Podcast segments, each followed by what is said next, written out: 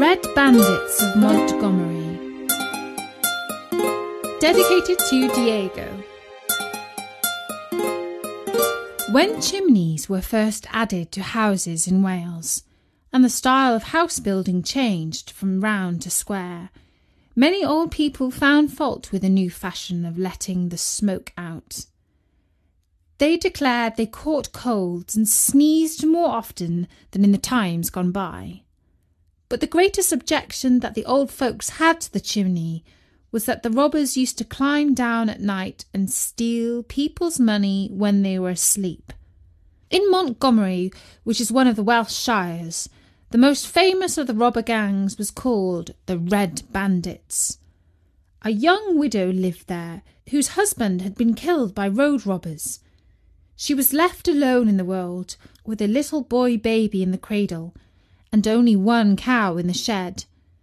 She had to work hard to pay her rent.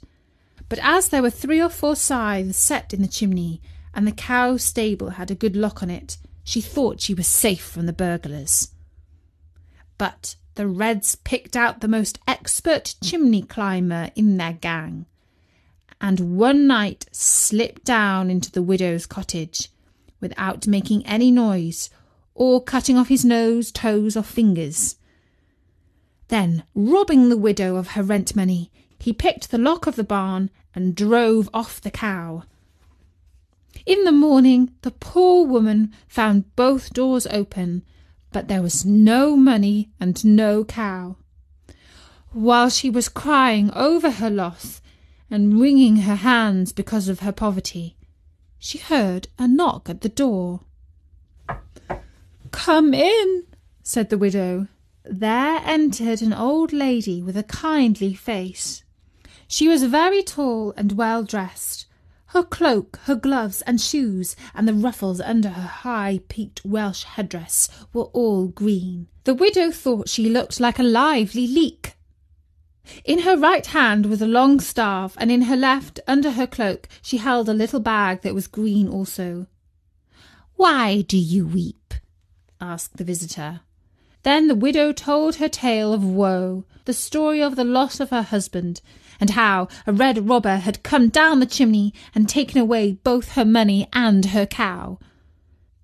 Now, although she had sold all her butter and cream, she could neither pay her rent nor have any buttermilk with her rye bread. Dry your tears and take comfort, said the tall lady in the green peaked hat. Here is enough money to pay your rent and buy another cow. With that, she sat down at the round table near the peat fire Opening her bag, the shining gold coins slid out and formed a little heap on the table. There, you can have all this if you will give me all I want. At first, the widow's eyes opened, and then she glanced at the cradle where her baby was sleeping. Then she wondered, though she said nothing. But the next moment she was laughing at herself and looking around at her poor cottage. She tried to guess what there was in it that the old lady could possibly want. You can have anything I have, name it, she said cheerfully to her visitor. But only a moment later, all her fears returned at the thought that the visitor might ask for her boy. The widow now saw that the old woman was a fairy and that if her visitor got hold of her son, she would never see her child again. So she begged piteously for the old lady to take anything and everything except her one child.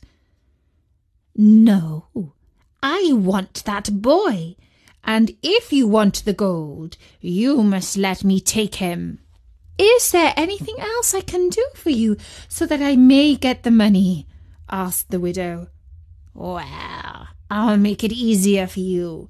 There are two things I must tell you to cheer you. What are they? asked the widow eagerly. One is that by our fairy law I cannot take your boy until three days have passed. Then I shall come again, and you shall have the gold. but only on the one condition that I have stated. And the next? almost gasped the widow. If you can guess my name, you will doubly win, for then I shall give you the gold, and you can keep your boy. Without waiting for another word, the lady in green scooped up her money, put it back in the bag, and moved off out the door. The poor woman, who was both a widow and mother, brooded all night over her troubles and never slept a wink. In the morning she rose up, left her baby with a neighbour, and went to visit some relatives in the next village, which was several miles away. She told her story, but her kinsfolk were too poor to help her, so all downcast she turned her face homewards. On her way back, she had to pass through the woods, where on one side was a clearing. In the middle of this open space was a ring of grass. In the ring, a little fairy lady was tripping around and singing to herself. The baby, silly doot, will get the baby. She hurried home and set cheerily about her regular work and daily tasks. In fact, she slept soundly that night. Next day in came the lady in green as before, with her bag of money. Taking her seat at the round table near the fire, she poured out the gold.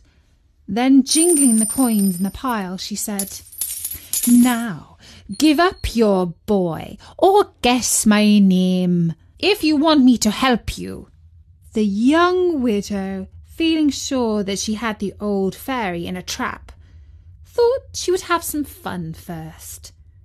How many guesses am I allowed? she said. All you want, and as many as you please, answered the green lady, smiling. The widow rattled off a string of names, English, Welsh, and Biblical, but every time the fairy shook her head. Her eyes began to gleam as if she felt certain of getting the boy. She even moved her chair around to the side nearest the cradle. One more guess, cried the widow. Can it be silly doot? At this sound, the fairy turned red with rage.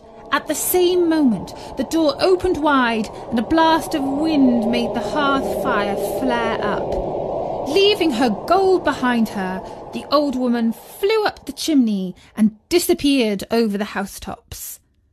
The widow scooped up the gold, bought two cows, furnished her cottage with new chairs and fresh flowers, and put the rest of the coins away under one of the flagstones at the hearth. When her boy grew up, she gave him a good education, and he became one of the fearless judges who, with the aid of Baron Owen rooted out the red bandits that had robbed his mother.